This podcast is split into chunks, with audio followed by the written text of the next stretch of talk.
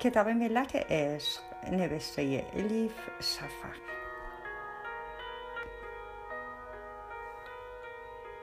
ترجمه ارسلان فسیحی. چاپسیو انتشارات ققنوس. بخش اول. خاک. پدیده های عمیق. آرام و جامد زندگی. خانش توسط هوریه کوکلن.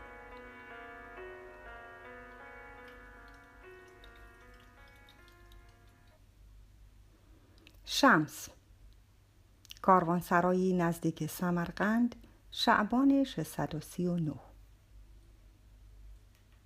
باز امشب سرشان به درون عالم دیگر کشیده شدم. این بار چیزهایی که دیدم چنان زنده چنان واقعی چنان براق بودند که خانه بزرگ که حیاتش پر بود از گلهای زرد و زیبا. در وسط حیات چایی که خنکترین آب دنیا از آن می جوشید. آخر پاییز. ماه کامل در آسمان. شبی رازآلود.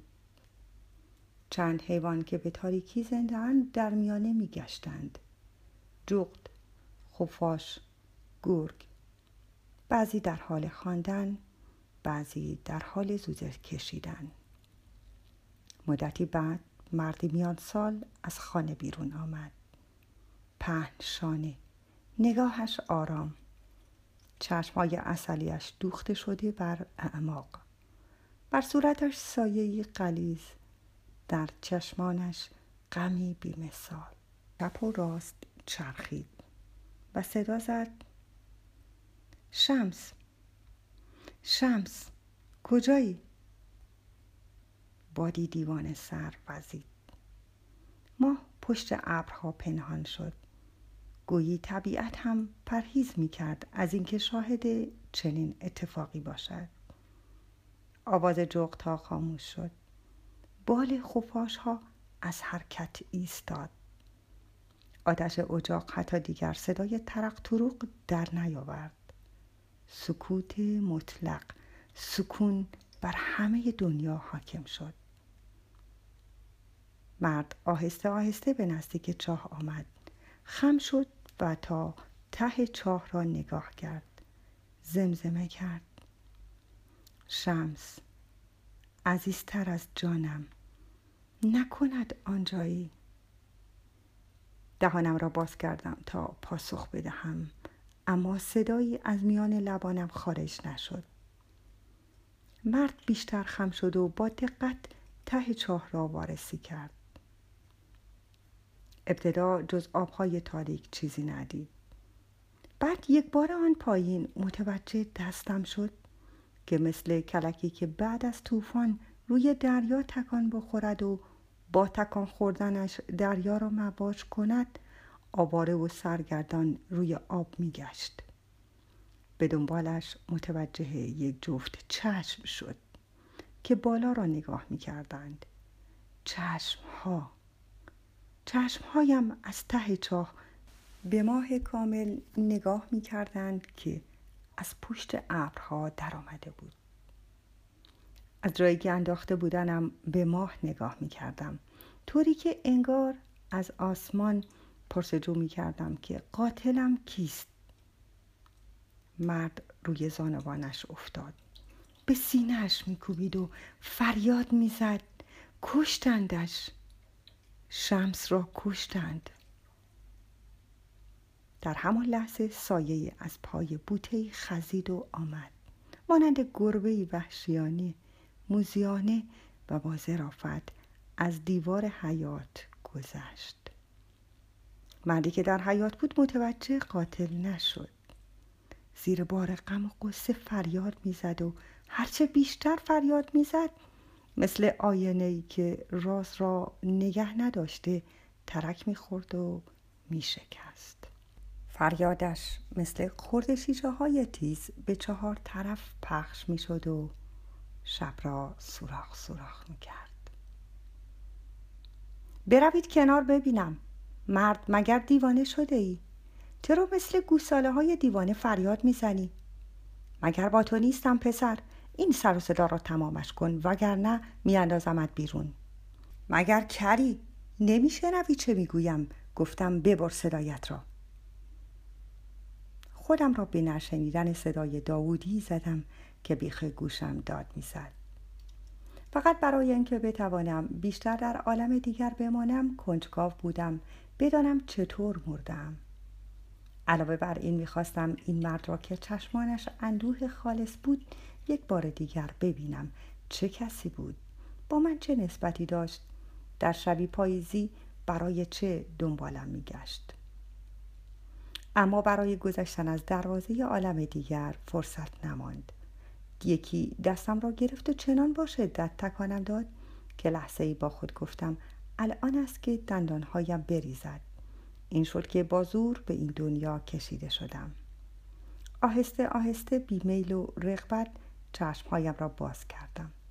صاحب صوت داوودی را دیدم که بالای سرم ایستاده. مردی قد بلند و چاق بود. ریش جوگندمی و سبیل از بناگوش در رفته ای داشت که نکهایش را چرب کرده بود. شناختمش. کاربون سرادار بود. در یک لحظه متوجه دو چیز شدم. بداد و فریاد راه انداختن زورگویی و زهر چشم گرفتن عادت داشت. و الان از خشم خون جلوی چشمهایش را گرفته بود پرسیدم چه شده؟ برای چه دستم را می‌کشی؟ کاربون سرادار قرولوند کنان گفت می‌پرسی چه شده؟ باید از تو پرسید چه شده می‌گفتم جیغ زدن را تمامش کن اینطوری مشتری ها را فراری می‌دهی همانطور که میکوشیدم از دست های منگنوارش خلاص شوم با صدایی گرفته پرسیدم راست می‌گویی جیغ می‌زدم گفت چجور هم؟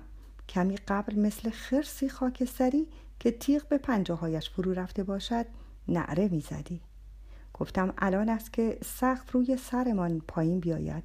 تو چت شده یک دفعه. همانطور که غذا میخوردی خوابت برد.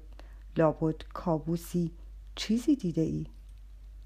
می‌دانستم تنها توضیحی که ممکن است به نظر کاروان سرادار منطقی بیاید همین است. می توانستم برای آنکه راحتم بگذارد مطابق میلش رفتار و حرفهایش را تایید بکنم. اما زبانم به دروغ نچرخید. گفتم نه همچو چیزی نیست. نه خوابم برد نه کابوس دیدم. راستش من اصلا خواب نمی بینم کاروان سرادار با اصرار پرسید خب پس برای چه آنطور جیغ می‌زدی و هوار میکشیدی؟ گفتم چون به عالم دیگر رفتم و برگشتم. من بعضی وقتها برای کشفیات به عالم دیگر می‌روم. خواب و رویا یک چیز است کشف و شهود چیز دیگر. کاروان سرادار با دهان باز نگاهم کرد. با عصبانیت نوک هایش را توی دهانش فرو کرد و گاز گرفت. سرانجام گفت شما درویش ها همگی زده به سرتان درویش های آواره مثل تو که دیگر جای خود دارند.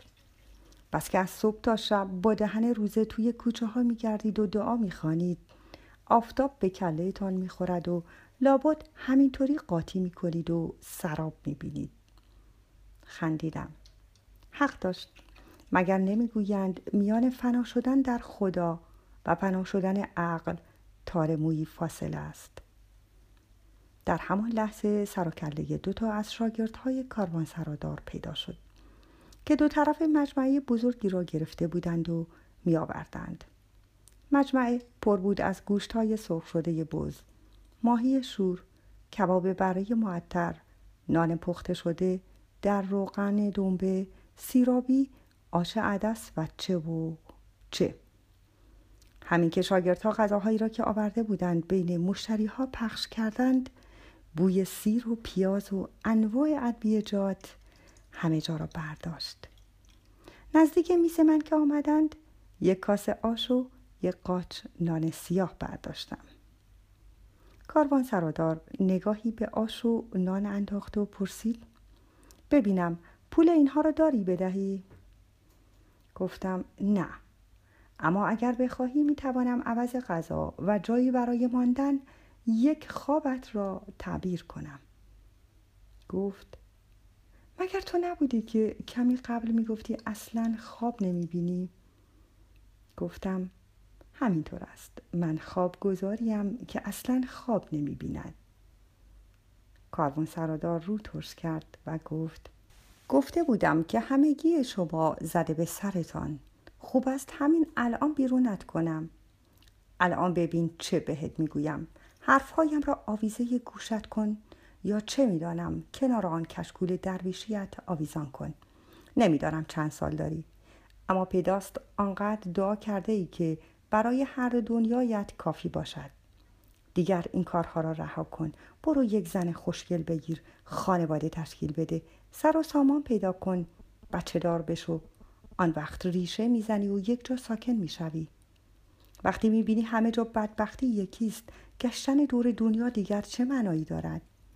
از من به تو نصیحت. گمان می‌کنی چیزهای جدید پیدا می‌کنی؟ نگاه کن از چهار گوشه دنیا مسافر به این کاروان سرا می آید. بعد از چند پیاله همگی همون داستانهای تکراری رو تعریف می کنند. ببین درویش آدم همه جا همان آدم است. آش همان آش آب همان آب. گفتم اما من که دنبال چیز متفاوتی نمی کردم فقط دنبال حق می کردم سفر من سفر یافتن پروردگار است. یک دفعه صدایش خشن شد و گفت در این صورت جای اشتباهی دنبال او میگردی. پروردگارت رفت. نپرس کی برمیگردد چون نمی‌دانم. این حرف ها را که شنیدم سوزشی در دلم احساس کردم. گفتم هر کس از خدا بدی بگوید در اصل بدی خودش را گفته. چه بداند چه نداند. همین است که هست. لبهای کاروان سرادار به تبسمی کج و کوله باز شد. در صورتش انفعال و نوعی سرخوردگی بچگانه خوانده می‌شد. سوال کردم مگر نمی‌گوید ما از شاهرگتان به شما نزدیکتریم؟ خدا در آسمان فرسنگ ها دور از اینجا روی تختی ننشسته است که هر آن همه جاست درون همه ماست. از این رو هیچگاه ترکمان نمی کند. خودش را چطور می تواند ترک کند؟ کاروان سرادار فورا با نگاهی سرد جواب داد. اما چیزی که فکر می کنی نمی شود شده. ما را ترک کرد. اما باور کن اینطوری بهتر شد. اگر خدا اینجا باشد و وقتی مصیبت های جور با جور سرمان می آید انگشت کوچکش را هم تکان ندهد بگو ببینم این چطور پروردگاری است. آهسته گفتم این نخستین قاعده از قواعد چلگانه است. قاعده اول کلماتی که برای توصیف پروردگار به کار می‌بریم همچون آینه است که خود را در آن می‌بینیم. هنگامی که نام خدا را میشنوی ابتدا اگر موجودی ترسناک و شرمآور به ذهنت بیاید. به این معناست که تو نیز بیشتر مواقع در ترس و شرم به سر می‌بری. اما اگر هنگامی که نام خدا را میشنوی ابتدا عشق و لطف و مهربانی به یادت بیاید به این معناست که این صفات در وجود تو نیز فراوان است. در این موقع کاربون سرادار گفت مزخرف نگو. اینطور که تو می‌گویی خدا می شود محصول مخیله ما. به نظرم می رسد که تو حرفش را نتوانست تمام کند چون همان موقع در علیف های پشت قیامتی برپا شد. وقتی برگشتیم و به سمتی که سر صدا در آنجا آمد نگاه می کردیم دو مرد درشت هیکل دیدیم که نعره های مستانه سر داده بودند. هر دو بیشرمانه برای دیگر مشتری ها قلدربازی در می آوردند غذاهایشان را از کاسه هایشان بر می داشتند و پیاله هایشان را سر می کشیدند.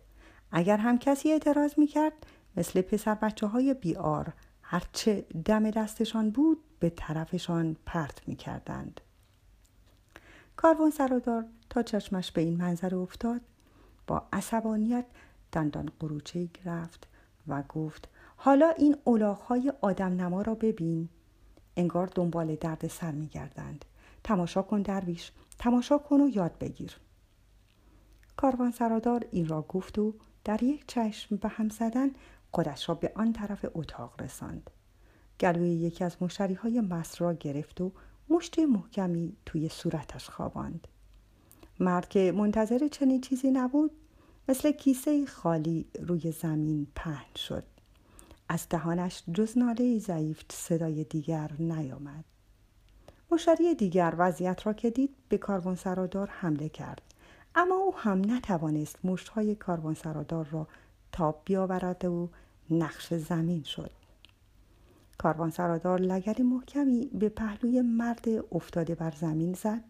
بعد با چکمه های سنگینش دست او را لگت کرد. صدای شکستن استخوان دستش را شنیدم. فریاد زدم بس هست داری میکشیش همین را می‌خواهی؟ گفتم صوفیم به بهای جانم دفاع می‌کنم از جان قسم خوردم به مورچه هم آزار نرسانم. اگر پرنده ببینم سلیمان را به یاد میآورم. اگر ماهی ببینم یونس را. دست یاری رساندن است وظیفم. زندگی بخشیدن. اگر ببینم مردی به دیگری آسیب میرساند برای دفاع از فرد ضعیف هرچه دستم بیاید انجام می دهم. اما در آداب ما خشونت جایی ندارد. آنچه از دستم برمی آمد این بود که بدن فانیم را مانند پرده بیجان بکشم میان کاروان سرادار و کاروانی. کاروان سرادار خشمگینانه نگاه هم کرد و گفت درویش در این کار دخالت نکن وگرنه تو را هم آنقدر می‌زنم که از کارت پشیمان شوی. اما هر دوی ما می‌دانستیم که این حرف لافی تو خالی بیش نیست. کمی بعد شاگردها آمدند و مشتری ها را از روی زمین بلند کردند. دیدم یکی انگشتش شکسته دیگری دماغش. همه جا را خون گرفته بود. سکوتی ترسناک بر کاروانسرا حاکم شد. کاروانسرادار راضی از هر زهر چشمی که گرفته بود به من نگاه کرد. با آنکه رویش به طرف من بود خطابش به همه بود. مانند پرندهای شکاری که بر افقهای دور حکم میراند صدایش از بلندی ها می آمد انگار. و گفت دیدی درویش؟ با آنکه دلم نمی‌خواست بجنگم اما جنگیدم. چه کار دیگری می توانستم بکنم؟ یعنی میدان را برای این آدم های هار خالی می کردم هرگاه که خدا بنده هایش را این پایین فراموش می کند برپا کردن عدالت به دوش ما می. بار دیگر که با او حرف زدی این را بگو. بداند که اگر بره را تنها بگذارد و رها کند گرگ می شود شانه تکان دادم. همانطور که به طرف در می رفتم زیر لب گفتم اشتباه می کنی اینکه می گویم زمانی بره بودم و حالا گرگ شدم اشتباه است. نه تا اینجایش درست است. واقعا گرگ شده ای می بینم اما اشتباهت این است که به این کارهایت می‌گویی برپا کردن عدالت. کاروان سرادار پشت سرم فریاد زد. بیست ببینم. کارم با تو تمام نشده. تو به من بدهکاری. در مقابل غذا و جای ماندن می‌خواهم خوابم را تعبیر کنی. برگشتم و گفتم اگر بخواهی کار بهتری برایت انجام می‌دهم دستت را بده فالت را بگیرم. بیان که چشم از مردمک چشمانش بردارم که انگار شعله میکشیدند به طرفش رفتم. به نظرم آمد علاقه به این کار ندارد و به من اعتماد نمی کند. اما دست راستش را که گرفتم و باز کردم مقاومتی نکرد. فالگیرها ادعا می کنند از کف دست آدم ها می توانند آیندهشان را پیشگویی کنند. من اما فقط گذشته را می بینم. راههایی را که آدم طی کرده طی کرده اما هیچ جوری نتوانسته پشت سر بگذارد خطوط کف دست کاروان سرادار را بررسی کردم. عمیق بود. ترک خورده بود. متزلزل و بی بود خطایش. انواع و اقسام خطوط مواد رنگی پیش چشمم پدیدار شد. در اطراف هر انسانی حاله ای از رنگ های متفاوت وجود دارد. حاله این مرد به خاک سری می‌زد. نوعی آبی کدر. گوهر روحش سوراخ شده بود. کنارهایش ریخته بود. انگار نیروی درونی برایش نمانده بود تا در برابر دنیای بیرون از او محافظت کند. در اصل کاروان سرادار به گیاهی میمانست که از درون خشکیده. برای جبران نیروی روحیش که از دست داده بود نیروی جسمیش را دو برابر کرده بود. ضعف درونیش در خشونت ظاهریش منعکس می‌شد. به همین سبب مدام برای دیگران رجز می‌خواند. ضربان قلبم تند شد. چون چیزهای جدیدی می‌دیدم. ابتدا تصویری که داشت میآمد به سختی می‌شد تشخیص داد. انگار همه چیز از پشت پرده توری می‌دیدم. بعد هرچه بود آشکارا در مقابل دیدگانم جان گرفت. زنی جوانی با گیسوانی بلوطی رنگ. بر پاهای برهنش خالکوبی سیاه. شال سرخی کشیده بر شانههایش. گفتم یکی را دوست داشتی اما از دستش داده ای این بار دست چپ کاروان سرادار را گرفتم. سینه های زن رگ زده شکمش باد کرده. انگار هر آن ممکن است بشکافد. در خانه ای آتش گرفته به دام افتاده. سوارهای زینگ نقره‌ای خانه را محاصره کردند. دودکاهای آتش گرفته و بوی گوشت سوخته انسان هوا را سنگین کرده. سواران مغول با گردنهای کلفت و دلهای سنگینشان. سربازان چنگیز خان. حرفم را اصلاح کردم. یک نفر نه. دو نفر را از دست داده ای. زنت هنگام مرگ پا به ماه بوده. کاروان سرادار چشمانش را تنگ کرد. نگاهش را به چکمه های چرمیش دوخت همانطور که سرش پایین بود و لبهایش را جمع کرده بود صورتش در هم رفت. نقشه ناخانایی شد. یک بار پیرتر از سنش به نظر می آمد آهسته گفتم می‌دانم تسلای غمت نیست اما چیزی هست که باید بگویم. نه آتش زنت را کشت نه دود. یکی از تیرهای سقف به رویش افتاد و در دم یعنی بی آنکه درد بکشد جان داد. اما تو همیشه فکر می‌کردی درد و عذاب وحشتناکی کشیده. آنطور نبود. کاروان سرادار ابرو در هم کشید. بار زیر باری تحمل ناپذیر خم شده بود. با صدایی که از اندوه دورگه شده بود پرسید این چیزها را از کجا میدانی؟ مگر جادوگری؟ خودم را به نشنیدن زدم. و ادامه دادم. از این بابت که نتوانستی زنت را به شکل شایسته ای دفن کنی خودت را مقصر میدانی. هنوز هم در کابوس هایت او را می‌بینی که سینه خیز از چاله بیرون می آید. اما ذهنت برایت بازی درآورده. راستش را بخواهی هم زنت هم پسرت در حالتی فوقالعاده هستند. سبک و آزاد. مثل ذره نور در حال گردش در ابدیتند. کلمه ها را سبک سنگین کردم و حرفم را به پایان رساندم. اگر بخواهی می توانی دوباره بره بشوی زیرا هنوز در درونت برگی هست. جوهرت را گم نکرده ای تا این حرف را شنید دستش را انگار به تابه داغ خورده باشد از من دور کرد. قرولند کنان گفت مرا نگاه کن درویش.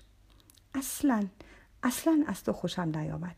امشب می توانی اینجا بمانی اما فردا صبح زود باید گورت را گم کنی. دیگر هم این طرف ها پیدایت نشود.